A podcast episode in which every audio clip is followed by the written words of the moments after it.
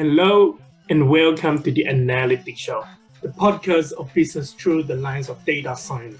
But together, we'll dive into learning and sharing where various industries are heading and how data and analytics is at the heart of shaping business growth and productivity. Let's spark different ways of thinking about data and analytics that is relevant to you and prepare your business for future disruption. I'm your host, Jason Tan. I'm delighted you could make it on this journey with us. Hey guys, to continue to get support tips, techniques, and tools and learn from the expert, hit that subscribe button wherever you are so we can keep in touch and continue our lifelong learning together. So, are you using your company data to its full potential? Take our embedded analytic assessment find out your score a leading organization like Facebook, Apple, Amazon, Netflix, and Google have moved beyond dashboard and embedded data science directly into their daily business operation. With our three minute test, you will discover your potential in optimizing customer experience and revenue through embedded analytics. You will gain greater clarity, insight, and advice embed analytics. Plus, you will receive customized result instantly. Find the link to this assessment in the description of this episode. Good morning, Adam. Welcome to the Analytics Show podcast. Thank you so much for uh, dialing in all the way from Singapore. Great to have you here today. Thanks a lot, Jason. Happy to be here. Now, I'm gonna um, before we dive into a lot of the stuff that you do professionally, I have a couple of questions for you that I found from my research. Now, the first thing first is you have published several books over the years, and I believe the latest one is called Achieving Transformational Care. Tell us the background of how this book was born. Uh, sure. Um, so, Achieving Transformational Care was conceptualized to address a very specific need, uh, which was to uh, clarify misconceptions, uh, share insights, best practices, um, strategies on how to optimize um, existing resources, redefine workflow. This could be administrative or clinical workflow, and then utilizing uh, technologies to achieve quality and meaningful patient-centered care that is ideally sustainable, um, as opposed to you know applying stopgap measures uh, to symptoms that we have in the uh, healthcare uh, ecosystem. Now, the original targets uh, uh, of the book, the intended audience, if you will, were tech professionals. Um, and the idea was to empower them with knowledge, uh, understanding of the core body of uh, knowledge essential uh, when one wants to undertake digital transformation in health. Ideally, this will enable them to communicate and apply uh, health informatics concepts and practices to real life situations. And this ideally would um, help achieve better health outcomes. Now, I mentioned this specifically because, the, again, the original intended audience were tech professionals. Uh, mm-hmm. Uh, but over the course of time, I realized that uh, it, it was also useful to health professionals as well, because the, the actual content touches uh, both sides of the spectrum, as well as insights. You know, so so you you have situations where the tech guys don't understand what the clinical guys are trying to do, and mm. vice versa. Everyone's actually having a, a similar uh, intention. It's all for the patient but they're coming from very different uh, lenses uh, due yeah. to training, focus, and outcome. So in the end, the content was actually suitable for both, and I, I like to think that it has helped, uh, you know, cross some, uh, bridge some uh, gaps uh, between the two disciplines. Yeah. So that's that's achieving uh, transformational care. When, when you say the clinical professional, were you referring to the uh, the healthcare professional who were treating the patient, or were you referring to the healthcare administration professional who uh, manage the hospital uh, on all those sort of resources? That's a fantastic question. I would say both. Hmm. Um, mm. Even within the, these two spectrum, uh, administrators, of course, with all their best intention, they have to keep health services alive. Someone has to pay for this, right? Sometimes it's the government. Uh, more than often, as you would know, healthcare resources are never in uh, uh, enough. It's always people not taking care of themselves. Yeah. Um, and from the clinical perspective, there would be uh, healthcare professionals who administer the care and also supporting uh, health professionals. So, so one of the um, biggest misconception people have is that they think healthcare professionals is in one category. Actually, if you divide it across the care continuum, um, let's say primary care versus acute care versus tertiary, and the difference is trying to prevent people from getting sick. Uh, in, ter- uh, in acute is when people got sick, but you want to make sure they don't take a turn for the worse. And then tertiary is, you know, that guy is really sick now. What can I do to make him feel better? So if you take diabetes as an example, uh, primary care, perhaps you're trying to prevent um, mm. the, the, the person from being sick. Acute is, okay, this person has early stage of diabetes. How do I prevent uh, this person from, uh, you know, worsening uh, his, his or her disease condition? And then tertiary is, okay, uh, this guy uh, got it bad, very late stage diabetes. What can I do to make um, this person feel mm. good? Um, so even that, you know, there's different healthcare professions come in, and their perspective are different, even among themselves. So yeah, so so it, it's it's tough at times to get everybody who has the same objective. We all want the patients to get better, uh, but how do we work together with all our different needs and wants to um, to achieve that? It, it's a challenge. Yeah. Now, when you were handing down the the book, what, what was the one thing that is most important takeaway that you were thinking that you like people to have when when reading this book? Ah, uh, that, that's that's another very good question. Um, my key message uh, was to uh, was to ensure that people walk away understanding that technology is not the key focus uh, when okay. health uh, organization embark on digital transformation projects. It actually sounds weird because if you tell people, "Hey, I'm going to do," yeah, you say, "Hey, I'm going to do a digital transformation project," uh, most most folks in the healthcare uh, segment will say, "Okay, digital means uh, technology." Now, now, don't get me wrong. Uh, technology is very important. It's crucial uh, as a supporting uh, function or an enabling function. So it makes you, um, enables you to do something that was not possible before. So absolutely crucial. My best example I give people is um, your Wi-Fi. You go to any organization, you shut down Wi-Fi. That's it. You know, let's not even uh, talk about anything else. Uh, that's basic, ba- basic needs right there. No Wi-Fi, can't do anything. Very important. But uh, digital transformation, uh, yes, we need technology, but we need to actually un- ensure underlying systems. And when I say systems here, it's not IT systems, it's the uh, organization in a sense where your policy, strategy, culture actually allows you to undertake transformation. Uh, so that was my key message, and I gave various examples. Um, and the trick was to ensure that uh, the, the readers, when they go through this, they do not diminish either roles because you have different uh, stakeholders coming in looking at the same uh, object, if you will. Uh, some tech folks will think that tech is important. Yes, they are, uh, but that's not the key uh, aim. You use tech for a reason.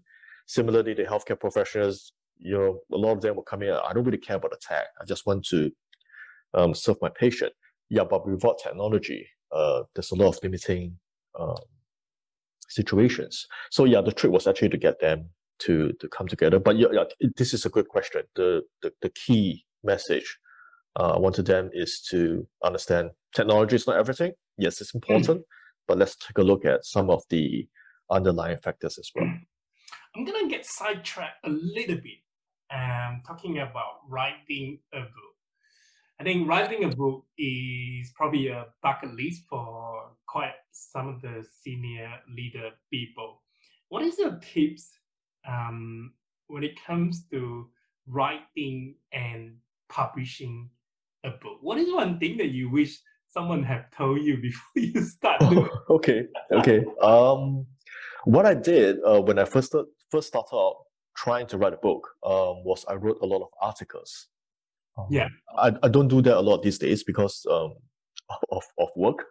Yeah. Uh, and and the media has changed. Um, this these days the consumer pattern is people like short uh, passages. Uh, mm-hmm. uh, and I have an issue with that because complex topics can be kept simple, but you need you need the context. Yes. Uh, but when, when I first started off writing books, um, I started with articles, so they were like test balloon, if you will, and, and I get feedback. Um, this actually helped me a lot in honing the the style and the message. Uh, yeah. So it's like a, a little bit of a precursor to the book. You see whether the articles were doing great. Yeah. And what I did was then I sort of break it out into uh, internally, what I did for myself is I broke it out into what I think is relevant to the key topic. And I started releasing articles uh, on those topics just to test the market. Mm-hmm. Uh, and if that makes sense, I'll actually string all these articles that's already written because they serve as a introduction, if not as a skeleton, and I'll add meat on it and I'll make it flow. Mm. Uh, so it has been a great learning process for me. Um, yeah, so that's what I will share with um, anyone who wants to write a book. It may not be the best method, but it, it was what I did. Uh, yeah. Made it easier because you get multiple products, if you will. So you get articles that people read, and you get feedback, mm. and you, you, when you finally mm. do write the book, uh, you know that there are content that people wants to to know, and you expound on it. Mm. And so, so, far, it has worked out well. But I have not written a book for quite a, quite some time now. Maybe I'll, I'll go back after this and uh, start thinking another title. Yeah. That's a good advice. Now let's come back to and move into the key uh, body of uh, I wanted to chat with you today. I, I know you are a chief uh, for the Smart Health Leadership Center of the National University of Singapore uh, at the Institute of In- System Science. Um, I think I got it all right. Uh, yes. tell us a little bit more about your role and also perhaps about the the center itself. Sure, sure. More than happy to do that. Uh, so I start off with my institute, the Institute of System Science, um, over at the National University of Singapore. Well, we are a practice-oriented education institute uh, that focus on digital excellence, and we are very industry focused. So, as the chief of the Smart Health Leadership Center, uh, which is part of the institute, um, I lead a team uh, of very talented uh, health professionals, digital health professionals, to transform the future experience of health and deliver impact through technology, data, design. And how we do this is we try to develop and blend the various disciplines, uh, skills, technologies uh, through the delivery of what we call practice oriented training. So it must be fit for purpose to the industry. Um, so we do cover theories, but also how to apply that theory in real life context. Uh, we also do something what we call leadership, uh, mentorship consulting. Uh, this is a little bit different from traditional consulting uh, in the sense that we go in, we actually uh, level up the skill sets of our stakeholders because mm. we're a university, you know, we want to, you know, upskill them so that we can have a proper conversation as opposed to us being consultant we go in um, we listen to a bunch of uh, feedback and then we give you a powerpoint deck. So we try not to do that. We go in we mm-hmm. train uh, level up the skill sets have a good conversation and we embark on the actual uh, consulting projects together. And by the time the contract term is over when when we leave the stakeholders are able to continue on so it doesn't die die off, uh, you know, um, from, from a typical consulting project. Uh, so we do that, and we also do what we call industrial-based applied research. So research must lead to a meaningful or impactful outcome, not just research for the sake of research.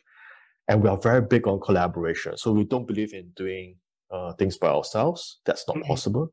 Uh, we collab we, we, uh, as a center. We collaborate with other practices within the institute. We actively collaborate with other faculties within the university. Uh, we collaborate with our stakeholders, industrial stakeholders, the Ministry of Health, hospital systems, community care systems, uh, social sector, etc., um, etc. Et so that's basically um, what the center is about, and it's reflective of what um, the institute do. Uh, digital, uh, we are we are our core expertise is digital excellence. So we help organization do digital transformation. Yeah.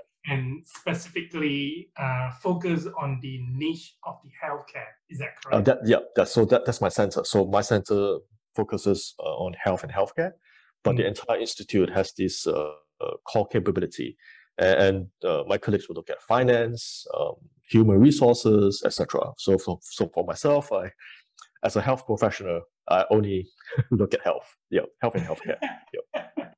What are the goals that you are aiming to achieve for the Smart Health uh, Leadership Center? Um, we have very lofty uh, goals, uh, Jason. so tell us more about. Yeah, yeah. So um, well, our vision, if you will, and and we did this um, uh, as a team. So what I did is um, I, I, got my all my team members together, and we had some brainstorming session because we use a lot of design thinking. So we applied mm. some hmm. of these tools internally, and of course with our stakeholders, we came out with the, the vision. Uh, and it is to inspire innovation and co-create transformation of health and social care for a better tomorrow and we aim to achieve that through cross-industrial collaboration and co-creation. So we actually put it in the statement, uh, in the vision, that mm. it must be co-creation. So it's not just us going in and say, hey, this is how I think uh, we should do it. This is what we want to do. But you know, let's come on, let's come in together and co-create. Um, let, let's, let's do something great um, and impactful uh, mm. for the health and social care. Yeah. So very, very lofty. yes. now we're going to talk a little bit more about some of the vision. I think we'll touch on that. But um, the, the, the thing that I have been really interested to, to understand um, where myself don't necessarily have the subject matter expertise is the digital healthcare and the use of the data analytic data science, all those sort of things in, in here. But before that, I, I, I wanted to say, I feel like engineering and uh, information technology, IT, have equipped doctors, healthcare with all of these really, really amazing advanced medical equipment and obviously also the computer system in resources to, to manage the resources and information. My question then is, and obviously with, the podcast that I run, would you say data science, analytics, and AI would, would take us to the next frontier? Uh, the short answer is absolutely. Mm-hmm. the long, longer answer requires some um, uh, clarification. So, so yes, you're right. So, te- uh, engineering, uh, information technology has definitely transformed healthcare, uh, mm. making it as enabler. We can do more, better diagnosis with the aid of equipments. Um, so, be it medical devices or, or computer systems, uh, because if you look at imaging, for example, with the help of uh, advanced medical equipment and advanced processing, we can now do 3D reconstruction. Yeah. And from 3D reconstruction, we go further, we can do simulation of surgery. And that, that's very important. You know, you can actually start measuring uh, what are some of the replacement parts. You can do 3D printing because you can stimulate it.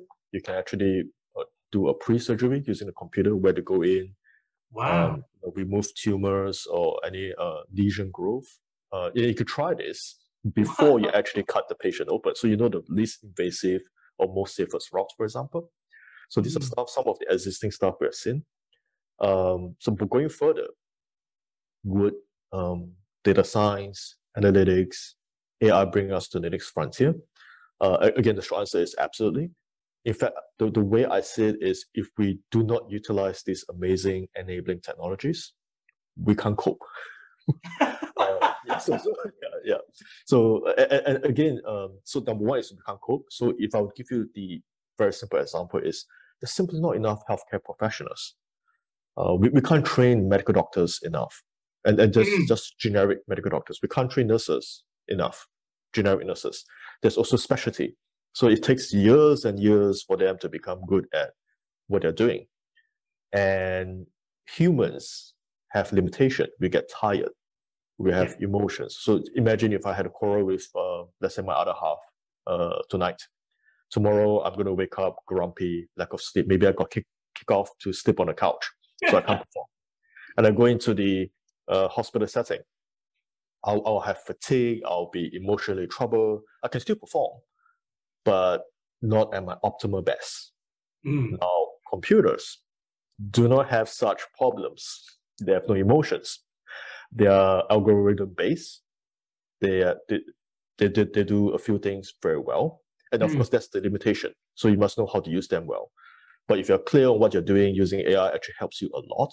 It saves you a lot of um, repetitive tasks, which humans get bored. You know, when you're supposed to get bored, you start to daydream, you like it or not. I mean, that's that's that's a fact. Humans are uh, we have limitations. So yeah, so that's I, I think we definitely we need such technologies.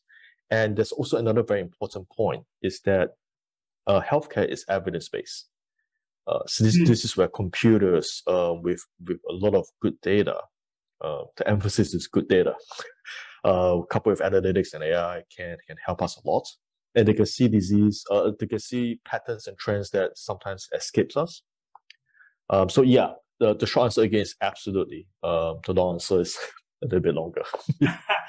Can you give us a, a few real life example or perhaps case study on how some of these things have have a role or play a role in improving the healthcare industry so far? Oh yeah. Um, so the, the most obvious one I'll start with individual. Um, mm. As you know, um, medicine on the whole is, is an art and science you we, we don't have a one size fits all solution. So this is where it's very different from other industry. You know, if a car breaks down, you know it's specific parts or related parts. Uh, if it's finance, you, know, you can actually um, look at certain factors and so can correlate. Even on hindsight, you can actually find out what's going on. Mm. Healthcare, a lot of times, it's uh, we look at the symptoms um, and we try to figure out what's wrong with you, and it takes time. Um, so if I would look at it from an individual uh, a, a basis of individual. If I capture good data over time for this individual, I actually have a baseline report. And when I mean uh, when I look at uh, individual, I also look at family history. That's why we have family physician. The it's not individual physician, we have family physician. Uh, because if I have captured data about you and your family, I know disease trends and pattern that you myself yourself may not know. Mm. because these things could be um, embarrassing to discuss in a family, especially in Asia context. But if I know that you know your your your parents, your grandparents have a certain disease patterns, uh, lifestyle, etc., uh, and I have your your your own personal uh, disease and pattern, I can see uh, whether there's a better response to certain drugs. Not everyone reacts to the same drugs in the same manner. Um, whether a certain treatment is good for you or, or are you would you respond to a, a better treatment? Mm. Uh, and this includes medication reaction, dosage. So would you need more or less? You know, perhaps this guy has a, a higher metabolism, so you actually have to uh, adjust the medication a little bit. So that's the individual uh, um, level. From a population level, uh, you can look at social data, environmental data, uh, of course, the individual data as well and then you can look at what's going on. So hypothetically, you have a situation um, where a lot of people is coming and they have flu-like symptoms. Of course, nowadays when you say flu-like symptoms, people say, "Oh my God, COVID." Mm. but but you can actually look at it and says, "Hey, actually, there's it's hay season, so it's environmental, um, and it's only happening to this particular area because you know they are working near farms or something like that." So you can actually look at environmental data and and, and correlate this or disease outbreak doesn't have to be a pandemic, a full scale pandemic like COVID. Uh, even stuff like um, dengue fever. So if you have actually data from the environment and social data, so you see that actually there's clusters of outbreak for dengue fever, and the environment data indicates that it's been raining, uh, um, and there's trapped areas chances are, you know, uh, you can actually start to predict uh, hotspots, if you will. There are outbreaks here and there, and you can prescribe intervention. So individual uh, populations, it can expand globally. Uh, the, the, mm. the, recent pandemic, COVID, you can see start to see disease trends, and you um, look at individual uh, intervention uh, remedy. All this you need data. Uh, healthcare is very data driven, evidence based. Um, but the problem is when you have too much data, yeah. without any tools, we humans get lost. You know, we look at the numbers and we just, oh my god, we're, we're overwhelmed. Uh, so definitely, uh, this is where analytics, data, and AI help us to uncover uh, possibilities, insights, patterns that are not immediately obvious. Um, so yeah, this is this is where I think, in, in fact, there's already been several cases, um, scenarios that we see on a regular basis where uh, these tools help us tremendously. Now, speaking of data, data volume, I especially when you were talking about the individual data and also the family data, there were a few things that came to my mind. And I suspect if the the situation it may be also different in the context of Singapore or some other Asian country. So as well in Australia. But the bottom line is, I think the data, and before that, we all know that data is garbage in, garbage out. Yes. Garbage in, garbage out. So the, the, the part that where I think is one of the biggest challenge is how do we collect data? How do we manage the data? And how do we have the family data um, to be used for the other family member purposes? How do we even have uh, data uh, from multiple um, healthcare uh, clinic or various places that I have been to be stored as a in into one place as a single source of truth. Um, obviously, what make it even more challenging is the privacy issue. Mm-hmm. Yep. I don't know what the answer is. oh, uh, no. I, I can give you a quick one. so we, we, face, we, we, we face we face um that uh, that that question um all the time. Yeah. So so to answer the first part, how do you ensure that you collect data from disparate sources and make them work? Uh, yeah. Uh, this is where people like us comes in. We are uh, we're health informaticians. We are trained mm. to do that. And data in healthcare is a little bit different from data from um, other industry. We use terminologies and lexicons uh, that's confusing even the health professionals. So this is where informaticians like myself will come in and we will help you set up um, the policies and enable something we call interoperability. Mm. Of course, the question always come out um, to us would be, hey, how do you address privacy issue? Mm. And I like to remind people whenever I hear that, that's not a healthcare problem. That's a, that's a policy issue. So in healthcare, we don't have that issue. Um, so it's really the underlying policy. And, and, this is important because it's, it's, it's very important for us to segregate. We will have, still have to solve the privacy issue. But it's important to remind that it's not a healthcare issue. It's a privacy issue. So let's solve it objectively then we look at. But from a healthcare perspective, the challenge is actually collecting data uh, mm. that is meaningful. Yeah, so that's that's a separate challenge. Yeah. is that the same? I know you have worked in Singapore and also um, implemented the same thing in different Asia country. Is that uh, is that the same in other Asia country, or is it more challenging? What, what is it like over? Um...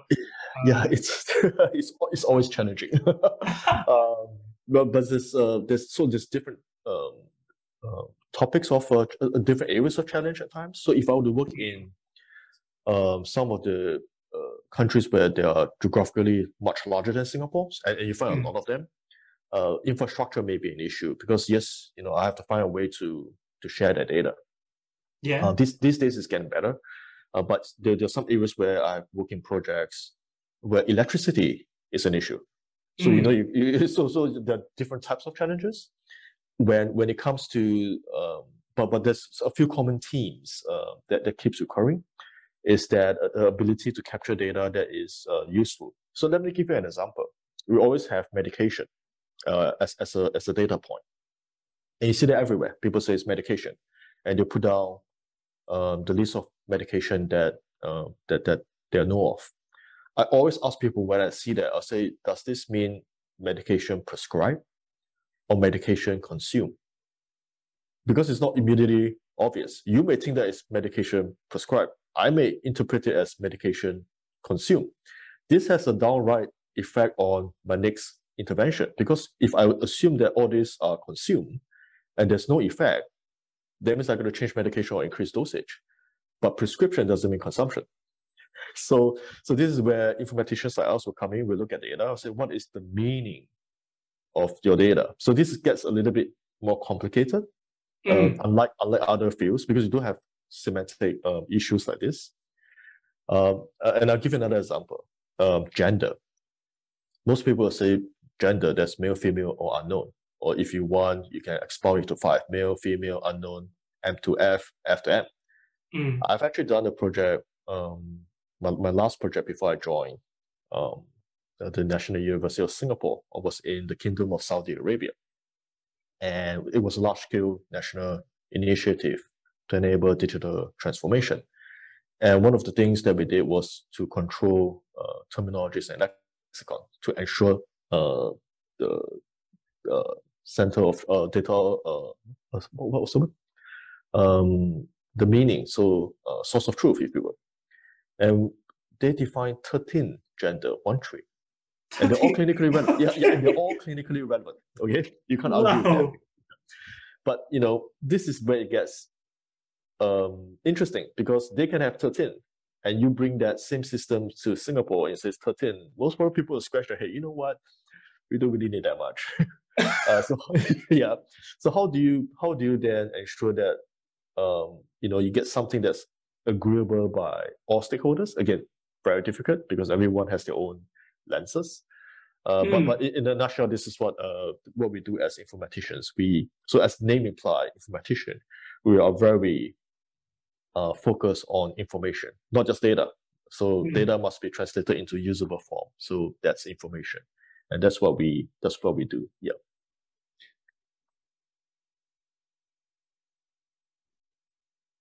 my train of thought just escaped me. no worries. that was one question I, no I was going to ask you, but it, it, it escaped me. Never mind, it, it will come back. Coming yeah. back to just the, the, the, the case study, is that one that you are most looking forward that it would be widely spread and used around the world? Um, not really, because it is really depends on the uh, segment of care mm. uh, you're looking at. But there's one interesting trend uh, around the world right now. It's been going on for uh, quite some time, but it's getting traction. Is that we are now healthcare systems around the world in general. We are moving back to the textbook example of preventive care. Now, you yep. will be most probably will be most people will say, yeah, that makes sense. You know, you want to prevent people from getting sick. Um, yeah, but most people don't take care of their health. it's um, it's yeah so you, you know you have people going um, new year parties and you ask them hey what's your new Year resolution and they give you lots i'm going to get healthier this year i'm mm. going to quit smoking i'm going to quit drinking you see them next year at the same party and they'll tell you the same resolution they never get onto it uh, because humans are by nature very short-term uh, creature they look at things in the short term um, so people don't uh, do preventive uh, health mm. for themselves. you know, we tell people, hey, you should do this, but we don't take care of ourselves. But healthcare systems around the world now are realizing that it's too expensive to be in a reactive mode. So I shouldn't really wait for people to get sick. Then I try to uh, intervene. Because at the end of the day, you spend more. And it's not just a matter of money. Even if you are saying that, hey, I don't care, I've got lots of money, GDP, and whatever you, you don't get enough healthcare professionals and facilities. It's just illogical. So yeah, healthcare systems around the world are more moving towards uh, preventive care. I believe Australia is the same. Uh, Singapore, we are we're doing that. We've been quietly doing that um, and moving more aggressively these days. Uh, so that's the number one use case I, I, I, I'm seeing, not not like to see, but I am seeing around the world where and we use a lot of data. It has to be evidence based. It has to provide insights, a lot of analytics, a lot of AI. Again, mm. because that's just simply not possible know, with all these tools. Hey all, I just want to give a quick shout out about this episode. It's sponsored by the Embedded Analytic Program at DDA the embedded analytic program is designed for senior manager and executive in the business team who want to integrate data science into daily business operation and use it to drive customer experience excellence and revenue. And book unlimited strategy session for a full year and start embedding analytics into the business frontline. For more information about this program, please refer to the description of this episode. Now, let's get on back to the interview. I know that is a, a, a, a special terminology that you use or use to describe the profession that you are in, and it's called health informatics. Now, for the benefit health informatics, yeah.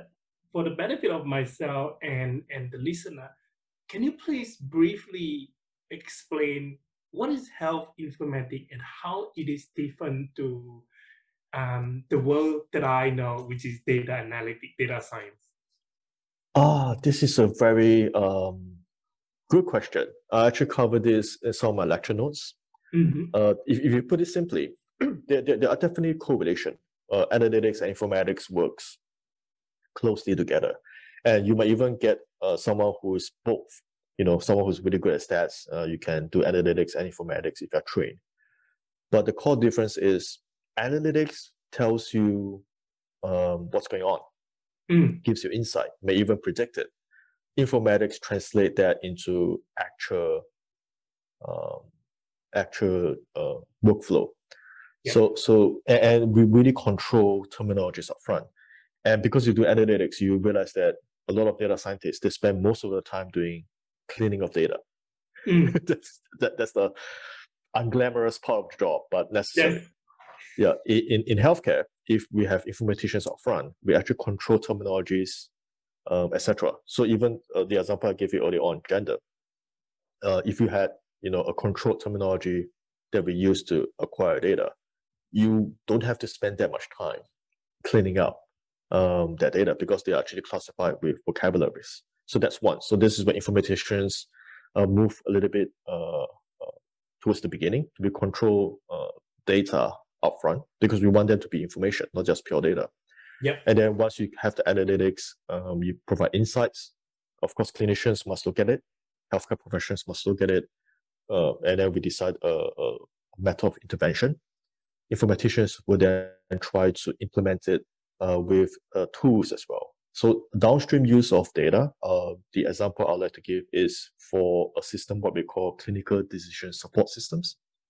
And this could be uh, acute use. So when you order a medication, and system will actually check with, of course, controlled terminologies and said, hey, this, this patient has already had this medication. You're, you're double dosing. So this is a little bit different from analytics. Analytics tells you what happened. Mm. In this case, I'm telling you, hey, hey, hey, you know, um, this is the action that's going to impair quality of care and patient safety. Or it could be a situation where it's overdose. And also, I give the overdose, they already had the medication. The other uh, common example is uh, overdose due to uh, body size, like for example, pediatrics, young kids. So they obviously don't have the same body mass, but sometimes when you're prescribing, you may overlook and you may prescribe too much dosage or pregnant ladies, they're not supposed to be taking x-rays. Now, mm. some pregnant ladies in the early stage, you can't tell. so the physician actually may not know, uh, but the system may have the data. And then when you try to prescribe, let's say, an x-ray, they'll jump out. So this is just an example that's um, where it helps you uh, use data uh, effectively during the treatment of care. Of course, analytics plays a huge part and there are other use cases, but that's the core difference. Um, from a textbook example, again, right. you may have an informatician who's actually trained to do analytics, and he will be able to do both. Um, so vice versa. And actually, I've seen a lot of guys like that, uh, especially those who deal with uh, public health. Mm. because in public health, we do epidemiology. Uh, that's that's very similar to analytics. It's the same thing actually. It's just that we don't use big data. Um, mm. We didn't use big data because big data wasn't available back then, so we weren't trained on on that. But these days, if you look at um, modern public health, they, they, are trying to use big data as well. So it's very similar. So yeah, so that's the a very high level, three thousand feet uh, uh, difference between analytics and informatics. Yep. What what are the, some of the biggest challenges when it comes to implementing or perhaps even innovating the healthcare industry with informatics, data science, and, and AI? Wow, oh, that is a fantastic question, Jason. Um, generally, there is two major challenge that I personally have faced um, when I do mm-hmm. projects across, across the globe. Um, number one is uh, data interoperability. So we sort of explore that, uh, having making sure that the data that you capture is controlled. Uh, this is tough because different healthcare professionals will come and tell you their definition. They're all correct, mm. depending on how they, they, they, they perceive the subject. Uh, so you have to find consensus and control that, and how you translate that into the uh, computer systems and making sure that they follow your standard because there's different standards around, and everyone um, thinks that their version is the best. Yep. So how do you reach um, ensure that you know you you have uh, interoperability of the data? And the second major challenge that I come across is related to the first, is expectation and change management. I keep telling people the biggest problem I have in healthcare are humans. I can relate to it. yeah. I can so, so relate to it. Yeah. yeah, so it's tough because um, you know, this expectation and change. It's a very complex industry. Um, people die if you make a mistake, so people don't really want to change. In fact, this is how a lot of physicians are trained, muscle memory. And there's always a joke around, but this is true. So you can walk into an emergency uh, department and you actually have physicians who are taking a break, resting. But there's a, you know, let's say uh, a car accident, for example. So you try to wake up the, the resting physician, the emergency uh, department physician. He will be able to wake up and perform surgery uh, on the fly. That's how they're trained um, because they, they go through long period of um, stints with very minimal sleep. It's not to mm. it's not to torture them. It's to train them to react under adverse uh, uh, situation, mm. so they are able to perform and save lives. Now here's the problem: they're trained to, um, to rely a lot on muscle memory. So I see something wrong, I intervene with what is proven. And then you have guys like us that comes in, you know what, from from data, we found out that it's actually better to do it the other way. so it, it, it, actually runs counterintuitive um, to how they are they are trained. Um, so of course, they are very open. Healthcare professions in general, uh, we, we, we like to, well, we, we want to help people. That's why we're mm. in this job. Industrial doesn't pay well, actually. it's very punishing. Uh, but, you know, un- underlying, we want to help people. So we like to understand what is the better alternative, but we always like to find out if this has been proven. Mm. Now, here's the mm. catch someone has to do it in order for it to be proven. Nobody wants, well, most of us don't want to be the first because people can die. so imagine you're going around trying to transform health systems and telling people there's actually a better way to do this based on data. uh, I'm not saying that it's impossible.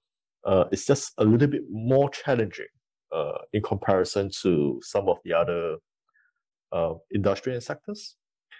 Uh, so yeah, this is the two things. Uh, they're related. Uh, uh, so these are the two things: getting people to standardize on data and using standardized data and vocabulary, and expectation and change management. Yeah, it is. Yeah, very challenging. Yeah. have you found? Do you think you have found a way to solve some of these problems that you described that you just shared? I, I like to think so. Um, I, I don't have a foolproof uh, methodology, unfortunately. Uh, but I, what I come to realize is that uh, because of the nature, as, as I described earlier, nature um, and, and, context, people are not averse to change because they don't want to change. They yeah. just want to make sure that if I do this, no one's going to die. That's why, you know, have you actually done this before? Have you tried this?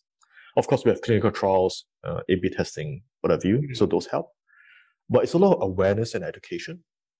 Um, people, I, realize, uh, people are fearful if they've never heard of it. So the first time I tell them is, "Why are you insane?" you know. Um, but you know, if, if they are they are made aware, you, you show them literature, studies that this has been done uh, faithfully. We, we follow science. Um, so it, it does help. Uh, yeah. So so I, I realized that awareness education mm-hmm. always a great starting point. Uh, so stuff like this, podcasts, this, this is fantastic for uh, raising awareness. Even if healthcare professionals are not listening to this, you have tech professionals who listen to, for example, this podcast, and they yes. work in healthcare, and they'll start to understand, oh, there's another spectrum yes. um, to this. And, you know, they will actually ideally open up perspective. And once people are more receptive, the conversation can can take place. Until then, it's really you know uh, miscommunication, trying to second guess each other. So yeah, that's not helpful. Yeah, so, so that, that's how I, attack it. Yeah, yeah. well, there has been quite a few uh, healthcare professional uh, coming to the podcast. I will have a few more. So uh, certainly there is a, a, a, overlap audience over there. Now, oh, that's fantastic. Yeah. it is a subject that I'm not so familiar myself, though. So a lot of time I have to rely on research or uh, be super prepared. But uh, I, I, think we are on the right, the right track. Now, now moving on to the next part of the question that I have got for you is, I suppose as an outsider, as an outsider who who doesn't know much about the healthcare, I feel that the biggest challenge um, the patient often face is is the cost of healthcare. Mm-hmm. Uh, the price seems to be only trending one uh, direction, which is uh, up, and I think there are numbers of reasons that can explain all of those things. But we're not talking about those. But my my question, however, is coming back to the data and all this advancement that we are seeing in the technology and, and AI do you foresee cost reduction in patient billing? Uh, that's a that's a good question. I, I, do get that uh, quite a fair bit when I work with stakeholders um, when we do digital transformation. They always mm. say, "Hey, you know, this thing is expensive. Can we actually translate that to cost savings?" Uh, from a patient, if I were to talk to a patient, um, the best way I'll tell them is do preventive care, take care of yourself. You know, uh, clean food, exercise. That's the best way to save money. Yes. yeah, but but that's not the topic today. Um, so so will will adopting all this technology see a cost reduction with regards to patient billing? I think I think it's a fallacy to think that it will reduce cost. Cost is, is only going to rise up because someone has to pay for all this. What people don't understand is that it takes money to uh, support technology. You have mm. manpower costs, electricity costs, cloud services, etc., licenses, software licenses, etc., etc. So someone has to pay for all this. Uh, but what using all this um, technology will, it will not reduce costs. It will control costs. So the way to, the, the better way to see this is as opposed to exponential uh, increase uh, of um, of dollars and cents, and it will. So, you know, crazy wall uh, expenditure. Instead of that, if you use technology, you will have a more controlled linear growth. So that's the better way to um, to explain it. And it, it, sometimes when I tell people, uh, financial controllers and want to do that, and of course I have to give more examples, they can sleep better at night. yeah, but it, it's really a fallacy. It will not reduce costs because inflation will kick in, manpower, mm. software licenses. Um, uh, yeah, even just something as simple as energy. Energy cost is rising, and you know you want to crunch data, whatever you, you need servers, whatever uh, data centers, etc. This this this will cost uh, electricity, uh, money. So yeah, we, we, we will not reduce costs, but we can control costs with um, uh, sensible use of uh, such technologies. Mm, mm. I my the, the thought that escaped me earlier, it finally come back to me. So if, if that's okay, I'm gonna quickly just jump back. Sure. Uh, what I was wanted to ask earlier. So earlier on, we talked about the disparity of uh, various data sources, etc. How to uh, you or one control to be able to have all of them into a single uh, place, so that so the the healthcare professional would have all the data in order to provide their advice. One thing that I noticed and I have never really dived deep enough into the subject. So this is purely just um, basic information I, I read is that in Australia, we have the federal government department where they are trying to be to collect and create that uh, digital health record for mm-hmm. each individual, um, where they can be the single source of truth, which collect all the data from various uh, different sources it seems like they are still facing problem purely because of the fear of the privacy, which I know you addressed earlier. Um, but it, that seems to be still not really solving the problem. I'm curious to know though, is that what is it like in different jurisdiction, different part of the world? What what what is what are people trying to achieve? Do people try to achieve exactly something similar where the government comes in play the role in collecting all the data um, or or what, what, what is it like yeah there are similar trends so i think government plays a huge role especially if they are the major payer uh, because mm. it makes sense for them to get all this data to look at disease trends and profiles um, and then you can design suitable interventions so I've, I've actually took a look at what happened in Australia. And we, we have some similar initiatives in Singapore where we try to build a centralized uh, elect- a digital health record, if you will. So one yeah. uh, source that has everything. Uh, and what I understood was that in Australia, it was a opt-in model. So if you want your data to be collected by the government, you have to explicitly say yes. Mm. Uh, in Singapore, we went the other way around. It's opt-out model. Right. Like, think about it, uh, both actually respects privacy. Yeah. Um, you know, if you really uh, feel against it, you can choose not to uh, contribute your data. There, there will be repercussion. It's not that the government is going to purposely come after you or you're not giving me data, so I'm going to make things difficult for you. No, no, that's not mm. the case. Because if you don't have your data uh, available, then you know all the good stuff about trending analysis, uh, finding the best uh, patterns, that's not going to happen to you uh, on an individual basis. On a population basis, yes, uh, individual, then you know you obviously can't enjoy that because I don't have your data. But back to the opt-in, opt-out model, um, you, you, must understand human psychology, and they, they, use this in marketing all the time. Correct. Most people, yes. most people, most people just don't give two thoughts about it. If, if it's a, yeah, once you put, once you enroll me, if I don't mind, I'll leave it. So in the Singapore model, they, we enroll most of the people. Now, the de facto response is actually that's a good thing. I'll just let it be. Now, if I'm really against it, I will opt out. Now, the same mindset is actually applicable to most people everywhere. Now, Australians, I, I presume so. Most people actually don't mind. But yeah. if you were to make it so troublesome, I have to actually have to opt in.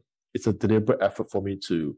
That's correct. Uh, yeah, so people just oh, you know what? It, again, people are short-term creatures. As we, we, we talk about that, they don't think we in, in general humans don't think long-term a very few of us do. So if you have to make it so difficult for me, I actually go, go to deliberately make an effort to get myself opt in. They don't care because they don't see the long term uh, implication. That's why I think adoption uh, failed. Uh, again, there's no right or wrong answer, but at least if I were to contrast these two um, policies, if we will, mm. yeah. So it's really sometimes how we architect um, uh, our underlying systems. And we talk about this very early on. It is actually your policies, uh, your strategy, your culture that enables uh, change. So this is related to some of the stuff we talked about earlier. Yeah. Absolutely. Now you talk about prevention is better than cure, which absolutely agree. Um, with a lot of these wearable devices, which also have a lot of the data, especially our movement, our uh, and as it continues to advance, it collect even more data. It's to me, I find that it seems like everyone is still struggle to be able to bring those data into an ecosystem where it can really, really benefit the people. Right. What do you think is is stopping that? What What do you think? uh, the, the, what do you think is stopping them to succeed? And well, sorry, when I say um, no, it seems like everyone hasn't really been able to find a way to be to bring those data into ecosystem. What I mean is like think about, uh, for example, let's say we have something that is that digital record like the government level where you can also bring some of these uh, uh, wearable devices in, into play. But no one is able to do that. Why, why do you think that's the case? Oh, that's a good question. I think it's more policy. It's not a technology issue. I mean, if you're already acquiring those data, yeah, uh, of course you have to standardize how you acquire those data, and, mm. and those standards are available uh, by and large. Uh, it's a matter of actually enabling policies to consume those data. Mm. But having said that, someone has to pay for that cloud storage, maintenance of the system. so, so maybe I'll, I'll, flip it the other way around. So, as a healthcare professional, if you give me uh, data, I'll have to ask myself: Is this useful for me to make a uh, diagnosis or in any inference? Mm-hmm. Um, so, because all data is good, but there will be a situation where it may not be so relevant at that point in time. So let me give you an example. Uh, ECGs um, you know, we capture electronic uh, cardiographs on a regular basis for checkups and what have you. Yeah. Uh, by and large, these ECGs are not very relevant after three months. So you know, if you want a new one, you you you, you take another one. This is not like X-rays. You know, they'll be good for maybe quite some time because if you have a tumor growth, uh, chances are it's not going to be a, such aggressive. But you know, you can see them. So ECGs. So if you if someone says come in and says, hey, I got two years worth of ECG, can you put it on your system? There well, I'll, most probably someone will look at it and say, yeah, no, those are great, but it's not really relevant. Why am I going to do that? now, having said that, so that's a that that's one one context. But if you turn around and says, hey, actually this is a clinical study, uh, and I want to look at past data, uh, you know, long history of past data, so those would be useful. So uh, again, it, it goes to the context, what you're using those data for. So I guess maybe uh, this is really policy. At this point in time, um, maybe you don't really need so much data on how many steps you take. uh, mm. this this may be useful when there's a, a you know the when there's a good use case for it. Uh, all data is good. It's just a question of what is useful at that point in time. Yeah. Absolutely. I'm glad I asked those questions to Carlos. Now, to summarize um, what we have been talking about, I think one of the questions that perhaps that people would be asking is, do you have any advice um, for the health informatic or people in the data analytic um, who is looking to focus more on data science um, for the healthcare transformation journey in their organization? Yes, I come across that quite often. Um, people try to get into the field, or people who have gotten into the field and they struggle a little bit. Mm. Uh, most of the time, um, the, it will be the tech folks who struggle, or rather, non-healthcare professionals who struggle. Uh, because it's easier for a health professional to learn some data science. You don't have to be a super expert, some, and you can actually start functioning with the help of uh, actual uh, data scientists. But you know, a data scientist, if you come in with no clinical uh, background, mm. uh, that person will get lost, very lost. Uh, so always try to understand uh, the clinical workflow terminologies and domain of the segment you're working with. So if you're supporting a healthcare professional in the area of cardiology, of course, cardiology is a very big uh, field as well. So for the heart, there'll be maybe specific areas, let's say um, certain disease trend. Spend time uh, to learn the lingo, what it means, complications. You don't have to make a diagnosis, but you have to understand, you know, uh, terminologies when the healthcare professional uh, use it. Yeah, so that that's important. Learn the clinical uh, domain uh, to a certain extent. At least have that conversation. Yeah, I, I feel like it's very similar to what I feel often when I'm talking to my team or uh, the client, which is I think I found that it's super duper in, important to understand the domain and the subject and the industry, the business itself, what they are trying to achieve. Um, I sometimes joke that your CFO is not going to care about how you transform the data 300 times to get to that optimal uh, data warehouse structure or how do you uh, i mean all those things are important but if you are not certain about the if you're not confident about the final number whether it's correct or not correct none of those things matter. Absolutely jason. So we have the same uh, situation similar situation? Know, if you come and tell me how amazing what sort of great modeling technique latest uh, computers will be you, you fly over us. I'll say that's great, but what mm-hmm. is the solution that can either improve quality of care or reduce, uh, you know, uh, adverse mm-hmm. situation? You know, how does it help my patients? Um, if, if you can't answer that, uh, then it's it's it's not relevant. so I agree. Now, my final question for you before the, the other two final final question is: Is there anything else that you like to share more about your work? Um, yeah, so um, uh, I, I guess if there's one thing I need to give a shout out, it would yes. be that um, myself personally at my center um, or my institute for that matters, we are big on collaborations. Uh, internationally as well, we do work across the globe. Yeah. Uh, so mm-hmm. regardless if you're the listener is from Singapore or somewhere across the world, uh, if you think there's a way to collaborate, um, you know, it doesn't have to be just purely industrial academia. You know, have a chat. You know, if you have an idea, or even raising awareness. As, as as we talk about, you know, raising awareness is very important in our discipline as well. You know, feel free to reach out. You know, um, and then yeah, a conversation doesn't doesn't hurt. Absolutely, I'll make sure that I um, put the details of the contact of your institute um, in the podcast and uh, in also all the publish Fantastic, fantastic. Yep. Now, my final two questions that I have for you and everyone else. The first thing first is what is your most important first principle? Okay, uh, that is a good question. Um, I used to have a lot. uh, it changes. It changes over with uh, with with uh, uh, new perspective and age.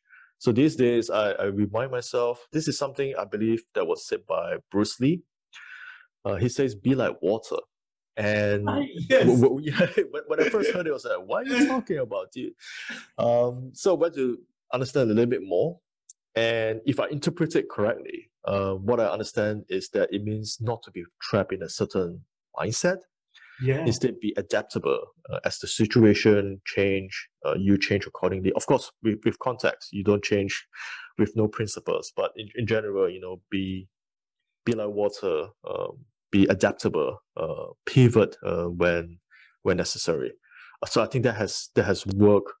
Uh, that's excellent advice, and uh, sometimes when I do remind myself to do that, it has worked out well for me because this is such a a VUCA environment. It's volatile, it's uncertain. Uh, you have to be um, flexible um, in, in certain ways and not be so fixated. There's there's no one size fits all methodology anymore. Mm. yeah, so yeah, be like water, man. Be like water. I agree. I heard of it, and and I I think I well well I could understand it when I was younger. I feel like I could relate to it a lot more as I age. what is one book that you have read and thought it would have been better for your younger self to have? Uh, that is also a good question. I, actually, I love books. Um, these days I don't really find uh, enough time, I have to admit, but I really like physical books. I really love physical books. I like them touching.